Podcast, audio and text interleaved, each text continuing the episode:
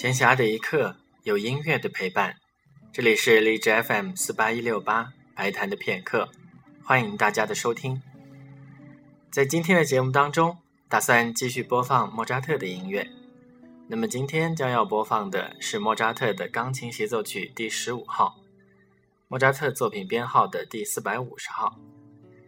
这首钢琴协奏曲是莫扎特在一七八四年创作的。当时是为了他在维也纳的一个系列音乐会上演奏而写的。莫扎特在大部分时间里和他的父亲廖波德·莫扎特都保持着非常亲密的关系。在一封他写给父亲的信里，说到他写了两首钢琴协奏曲，一个是降 B 大调的第十五号和 D 大调的第十六号。他在信里说：“我想这两部协奏曲会让人冒汗的。”从技术上讲，降 B 大调的那一首更难一些。